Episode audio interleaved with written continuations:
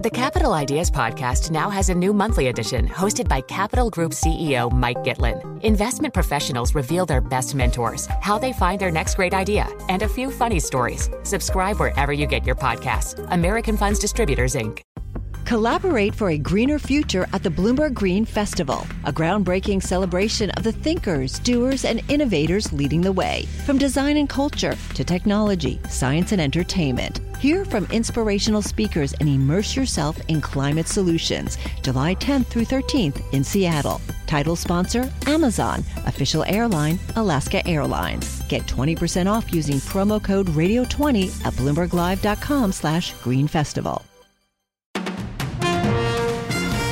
This is Bloomberg Daybreak Weekend, our global look at the top stories in the coming week from our Daybreak anchors all around the world. And straight ahead on the program, gearing up for a highly anticipated Federal Reserve decision. I'm Tom Busby in New York. I'm Brian Curtis in Hong Kong. We check in with Bloomberg's Kathleen Hayes on the BOJ. Will they or won't they? I'm Caroline Hepker in London, where we've been speaking to Nigel Farage about the decision by Coutts to close his bank account. I'm Kailey Leinz in Washington, where the Biden family is bracing for Hunter Biden to appear in a Delaware court.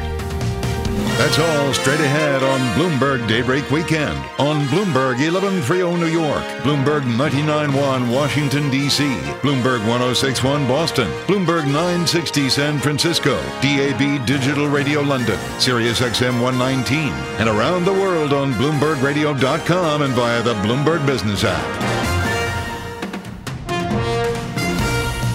Good day to you. I'm Tom Busby, and we begin today's program with the Fed's big policy meeting coming up this week, which Bloomberg Radio will be covering live. Now, joining me now to talk about what could be a pivotal decision from the central bank, Bloomberg's global economics and policy editor, Michael McKee. Well, the Federal Open Market Committee will wrap up a big two day meeting this Wednesday with a decision on interest rates and a press conference from Chairman Jay Powell. What do you see happening? Do they pause again? Do they hike? By how much? What is Chairman Powell expected to signal for the rest of the year? You know, they better move, or uh, there could be a lot of disappointed people on Wall Street. Futures markets are pricing in, a, at this point, a 95% chance that they will raise rates, which is as good as 100% given the complexities of figuring all that out. And so uh, you can expect a rate increase, 25 basis points. Then the question becomes what does Jay Powell tell us about the future? We do not get a new set of dot plot projections, and we don't get get new economic projections. But in general, economists think inflation will continue to fall for a little bit and unemployment will hang in around the level it is. So, does that mean the Fed is done? They did tell us in June they thought they would go two more times. So, is that second one still on the table?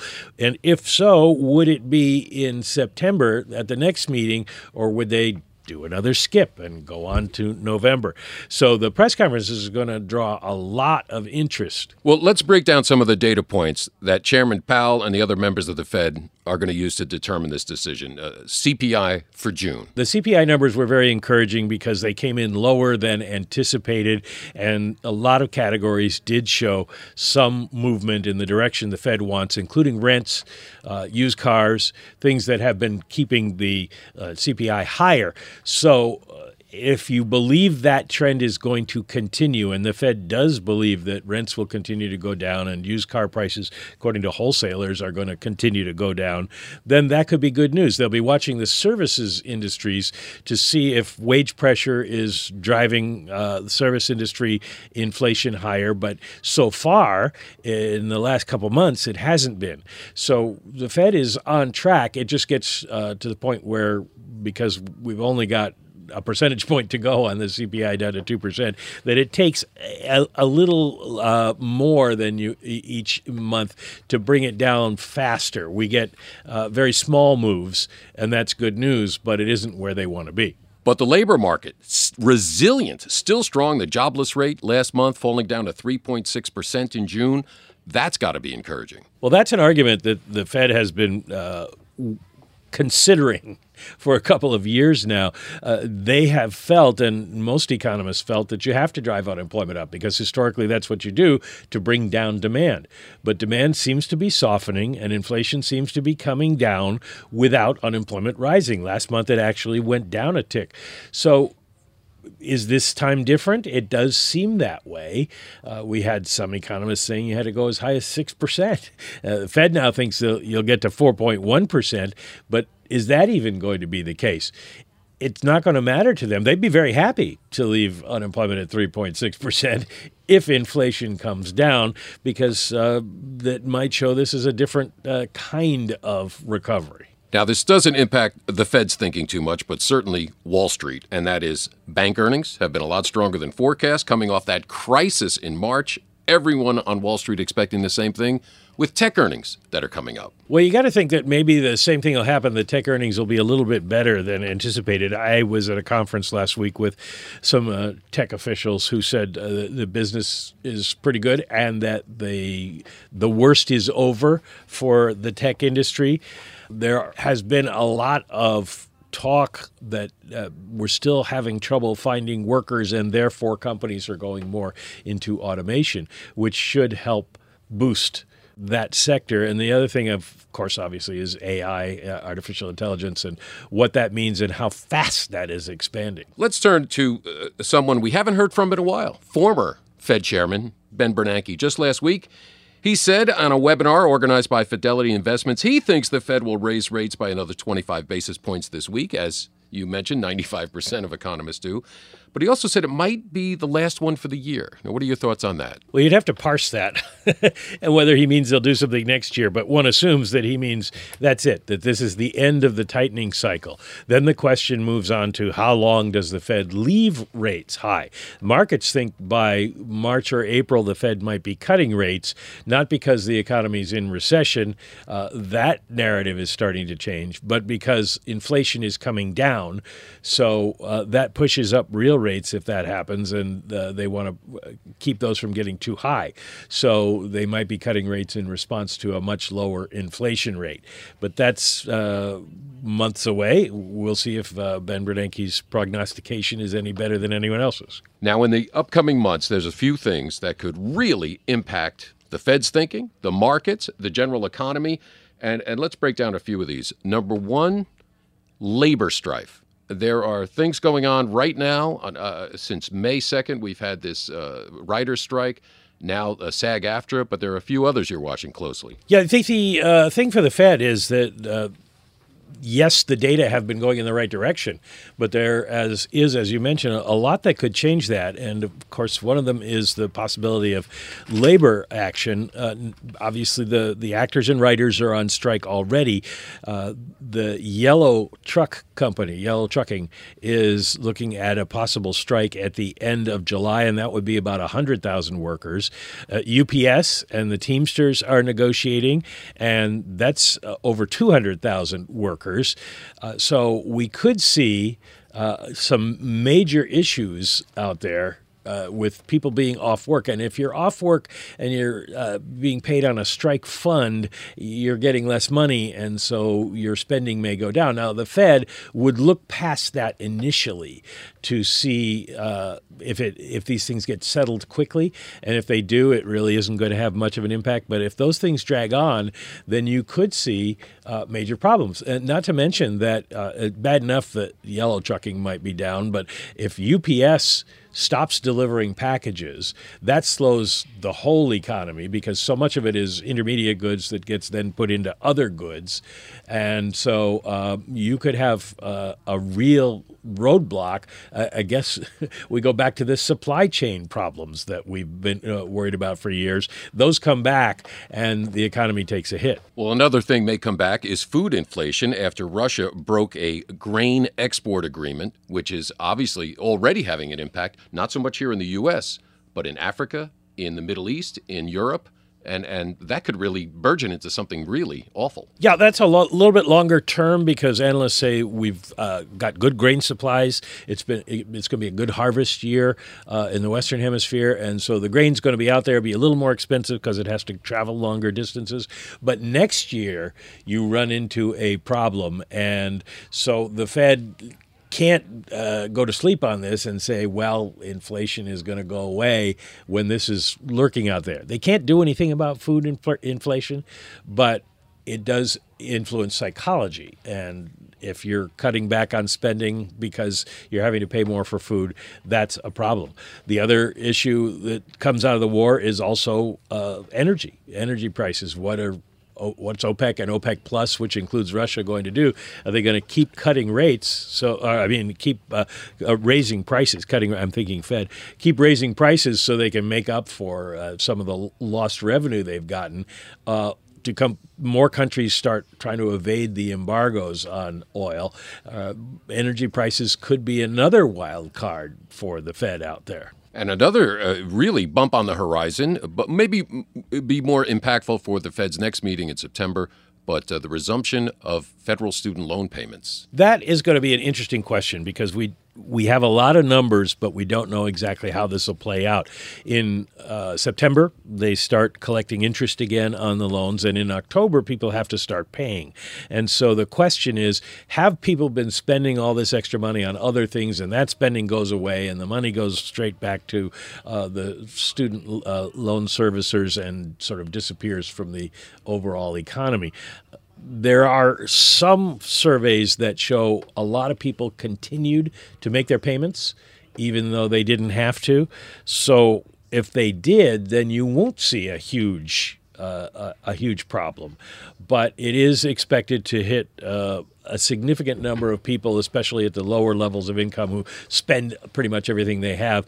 And so that could be another problem. That was Bloomberg's global economics and policy editor, Michael McKee. And coming up on Bloomberg Daybreak Weekend, decision day for the Bank of Japan, also about to hit us this week. I'm Tom Busby, and this is Bloomberg.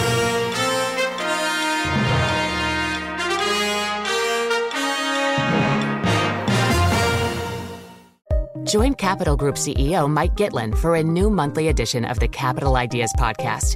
It's your look inside one of the world's largest asset managers. Subscribe wherever you get your podcasts. Invest 30 minutes today.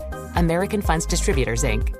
Success is more than the final destination, it's a path you take one step at a time. It's discipline, it's teamwork, and it's the drive and passion inside of us that comes before all recognition. It's what Stifel's been doing for over 130 years. Quietly, yet strategically, Stifel has become one of the fastest growing wealth management and investment banking firms in the country. Our financial advisors go beyond traditional wealth management to provide clients with direct access to one of the industry's largest equity research franchises and a leading middle market investment bank because success is the drive it takes to keep climbing, the passion to keep investing, the best of each of us made better by the best in all of us. And that is where success meets success. Start your journey at stifel.com. That's S T I F E L.com. Stifel Nicolaus and Company Incorporated, member SIPC and NYSE. This is Bloomberg Daybreak Weekend, our global look ahead at the top stories for investors in the coming week. I'm Tom Busby in New York. As we've been reporting, investors are watching the coming week's Federal Reserve meeting. We're also watching events in Tokyo very closely. And for more, Let's go to Hong Kong and Bloomberg Daybreak Asia host Brian Curtis. Tom, we look forward to the upcoming meeting of the Bank of Japan with more than an ounce of anticipation. Calls abound for change in the BOJ's ultra loose monetary policy. However, Governor Kazuo Ueda said recently that the central bank was continuing with easing on the premise the premise that Japan is still some distance from achieving its 2% inflation goal. Now, he said a change in that premise is needed in order to shift policy. The yen weakened as the market appeared to conclude that no change is in the offing. Yet, some strategists are saying that they won't rule out a change in yield curve control policy sometime soon. Well, joining us now for some insights on all of this is Kathleen Hayes, Bloomberg's Global Economics and Policy Editor. Kathleen, the BOJ has a tradition of, of not liking to be pushed around uh, to a mm-hmm. certain degree by the media or the investor community. Uh, so it seems like people are expecting something. Does that maybe mean, given that, that we might see more delay? Well, people have changed their minds. It's interesting, Brian. If you look at the uh, Bloomberg Eco Team survey that they did just in these past few days, you'll see that in they do an April survey, they do a July survey, uh, they do these surveys before the meetings. Anyway, before people were looking, 40% of them thought that there would be some kind of move at this July meeting, uh, and now it's 82% who don't see a move at this meeting it's people are now looking to October. Nothing in September, something in October. And if you add up all the people who see a chance of July and the people who see a chance of September and then October, you get over 50%. So that's where the market expectation has moved. The BOJ is a funny institution. Uh, it's unlike the Fed in that it, it does like to surprise markets. Why is that? Well, it's kind of old fashioned, if you ask me. That's what Paul Volcker used to do in back in the day, back when you mm-hmm. had the worst, yeah. you know, inflation ever in the U.S. He wanted to get more impact on the markets, and I expect that the BOJ has that same sense that if if you want markets to react, if you want expectations to change, when you surprise people, uh, you have you have a longer lasting effect potentially. Yeah, and Alan Greenspan didn't exactly tip his hand much, did he? Not like they knew nowadays. Yeah, absolutely. So, how likely is it then, do you think, that we might see uh, perhaps something like yield curve control adjusted uh, at the next meeting? Uh, not too likely. And, and it, what I has struck me, Ueda so far has become a very good communicator. He keeps saying that he just wants to be sure that inflation is stably and uh, sustainably at 2%. And he often refers to 2022 when he was back uh, on the board of the BOJ and he dissented against a, a, hike. They went ahead and hiked, and it turned out it was the wrong thing to do. Japan economy fell back. They had to cut rates. And I've been told there's a lot of BOJ staffers. You know, they've been there since then, and they don't want to make that mistake again. And as I recall recently, former Deputy Governor Wakatabe told me, you know, the BOJ wants to be behind the curve. They don't want to get out front because they want to make sure that they don't mess things up, and they feel they, for now, they can wait. The yen's well behaved the bond market's better behaved. There's just no big pressure on them. And even though inflation is so far over target, uh, and even though they'll probably boost their inflation forecast at the next meeting uh, to just a 2%, 2.3%, perhaps is what the, our survey said, uh, they don't feel in a hurry to move. It's an interesting environment. Policymakers um, clearly think that the current levels of inflation are not sticky, and we've seen a lot of sticky inflation everywhere around the world. Uh, but the policymakers in Japan think that they will recede. What are the main reasons that they think inflation will fall back? Well, one of the things they're watching very closely is the global economy. And uh, in fact, another thing uh, I was recently told we should be watching for is a change in the GDP outlook to less growth next year. And look what's happening in China, right? I mean, they're a, they're a big driver in the Asian economy overall. U.S. economy holding up pretty well, but if the Fed keeps hiking, what does that mean for demand for Japanese exports? I think that's a factor. The wage increases this past year were, were pretty good. And uh, in terms of there's the summer bonuses, which would start going out now, which apparently are still expected to be pretty good. But there's just that chance that you know that that something will happen that it isn't that inflation they're going to have deflation it's just not that they're going to have inflation staying so far above uh, 2% on the core right now. I believe it's at like 3.2 3.3% year over there that takes out fresh food prices. But they're they i think they still see not that they're so vulnerable but the global yeah. economy is vulnerable and that's something they have to keep an eye on so obviously, there's a lot of debate about growth, global growth, U.S. growth. If we don't get a recession, if we actually have a little bit stronger growth than expected, I wonder whether or not that counters the trend of what the BOJ would be. Uh, you know, that inflation would fall back below the target, all the way to back below two percent, which is why they would want to keep the loose policy. Uh, how does it look for growth in Japan at the moment? Well, I think there's some there's some clouds over manufacturing. Uh, I think investments held up reasonably well, but that's something else they're looking at. Consumption's been holding up reasonably well.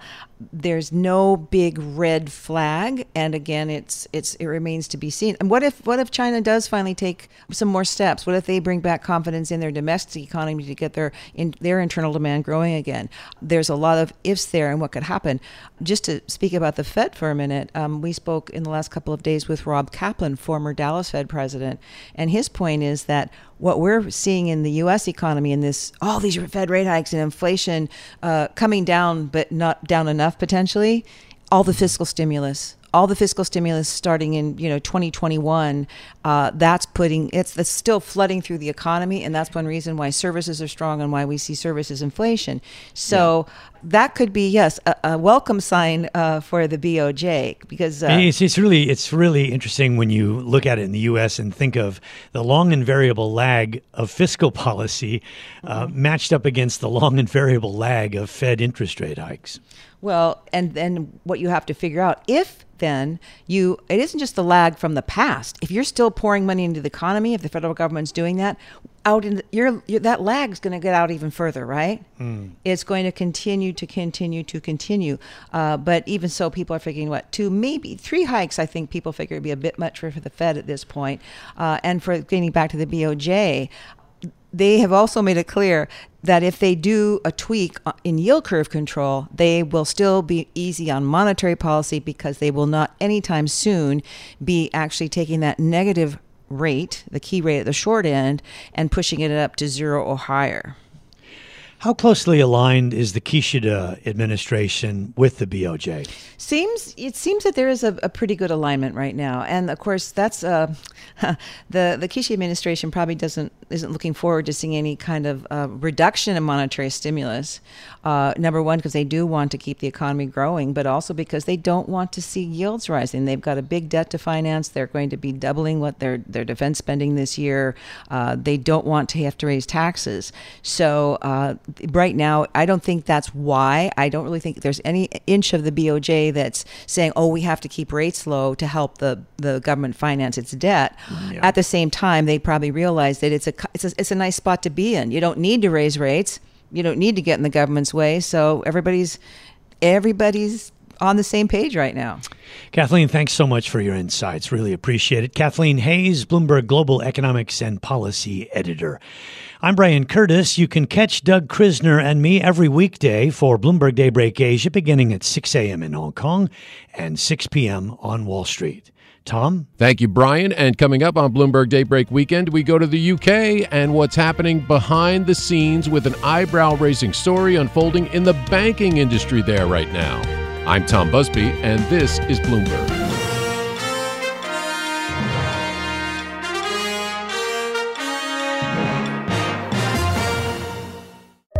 Capital Ideas Podcast now has a new monthly edition hosted by Capital Group CEO Mike Gitlin. Investment professionals reveal their best mentors, how they find their next great idea, and a few funny stories. Subscribe wherever you get your podcasts. American Funds Distributors, Inc. Success is more than the final destination, it's a path you take one step at a time. It's discipline, it's teamwork, and it's the drive and passion inside of us that comes before all recognition. It's what Stifel's been doing for over 130 years. Quietly, yet strategically, Stifel has become one of the fastest growing wealth management and investment banking firms in the country. Our financial advisors go beyond traditional wealth management to provide clients with direct access to one of the industry's largest equity research franchises and a leading middle market investment bank because success is the drive it takes to keep climbing, the passion to keep investing, the best of each of us made better by the best in all of us. And that is where success meets success.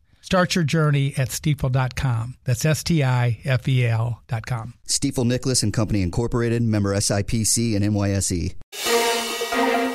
Broadcasting live from the Bloomberg Interactive Brokers Studio in New York. Bloomberg 1130 to Washington, D.C. Bloomberg 99.1 to Boston. Bloomberg 1061 to San Francisco. Bloomberg 960 to the country. Sirius XM Channel 119 to London. DAB Digital Radio and around the globe. The Bloomberg Business app and BloombergRadio.com. This is Bloomberg Daybreak Weekend.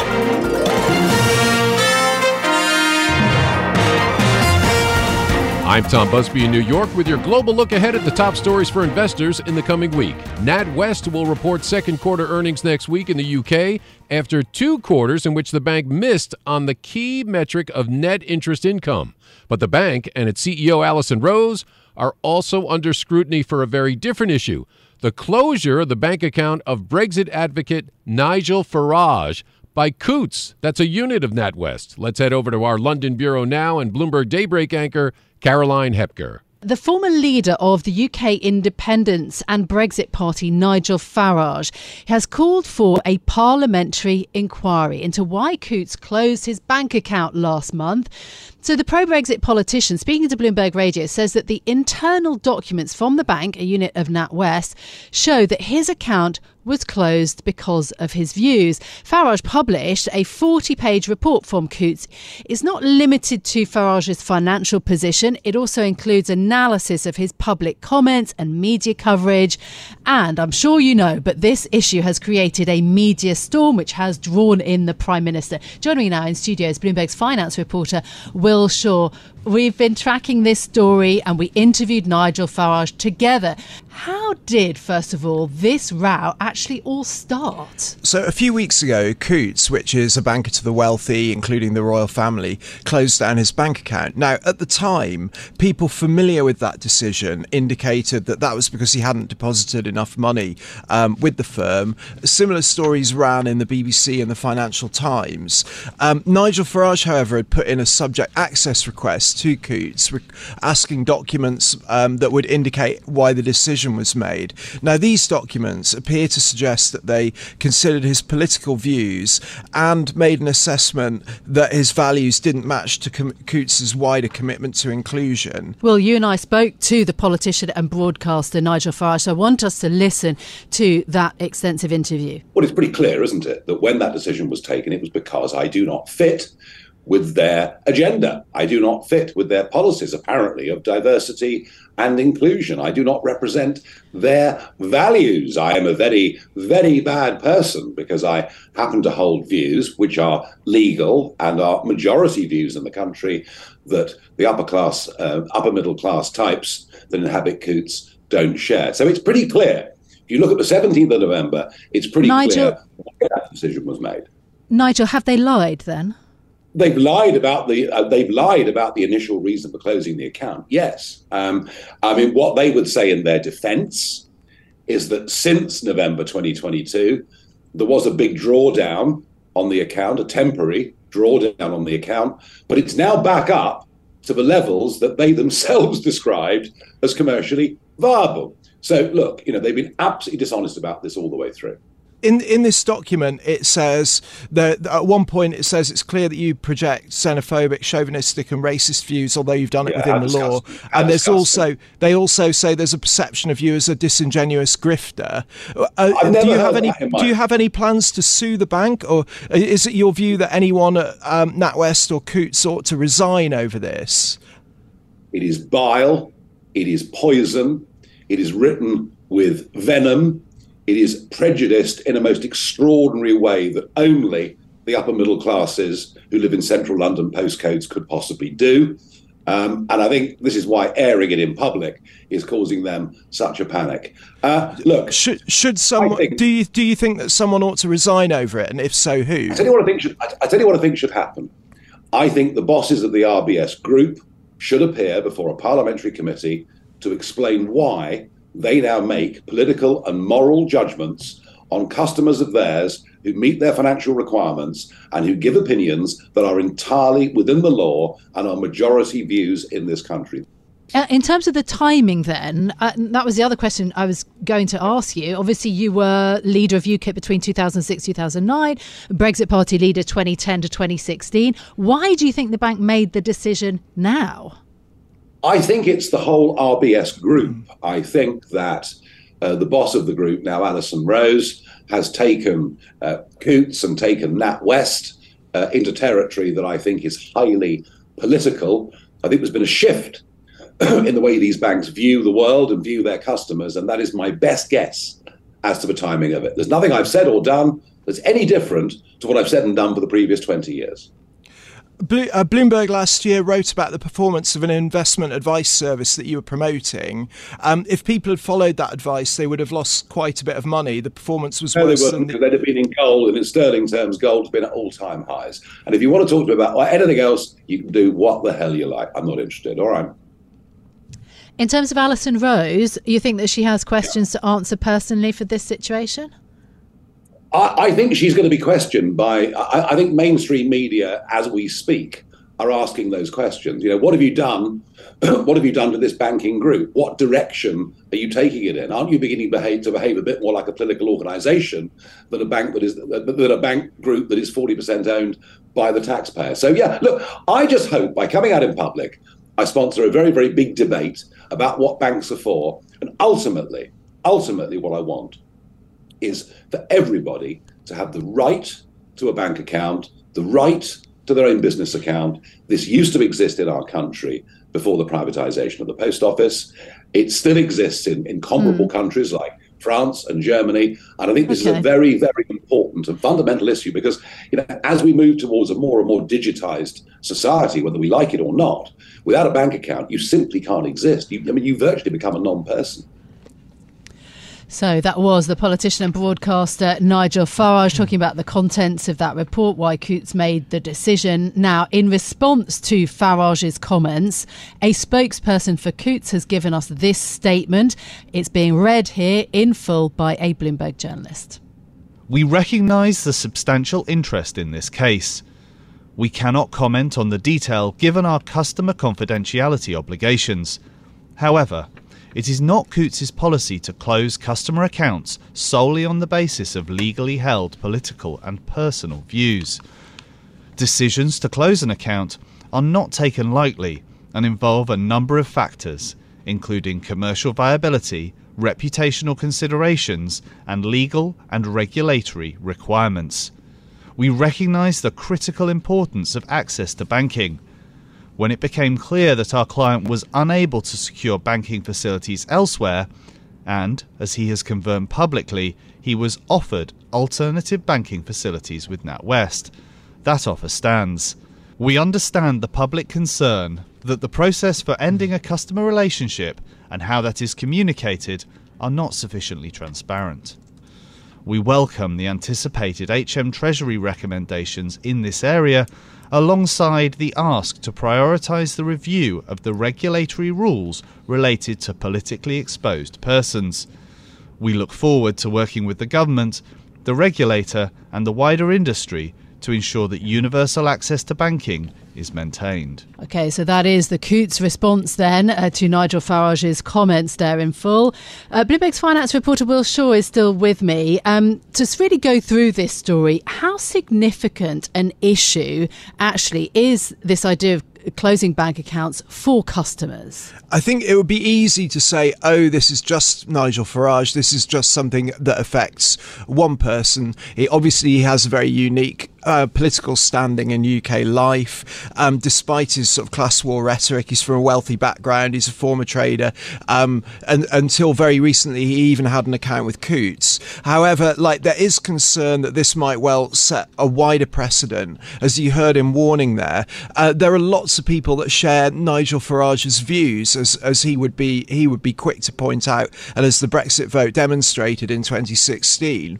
So he would argue that if he can be targeted on on his mm. political values, all kinds of people can be targeted in the same way. So that was Will Shaw and I speaking to Nigel Farage. My thanks to Bloomberg finance reporter Will Shaw. I'm Caroline Hepker here in London. You can catch us every weekday morning for Bloomberg Daybreak Europe, beginning at 6 a.m. in London. That's 1 a.m. on Wall Street. Tom. Thank you, Caroline. And coming up here on Bloomberg Daybreak Weekend, Hunter Biden and the challenges Democrats may face on that front. I'm Tom Busby, and this is Bloomberg.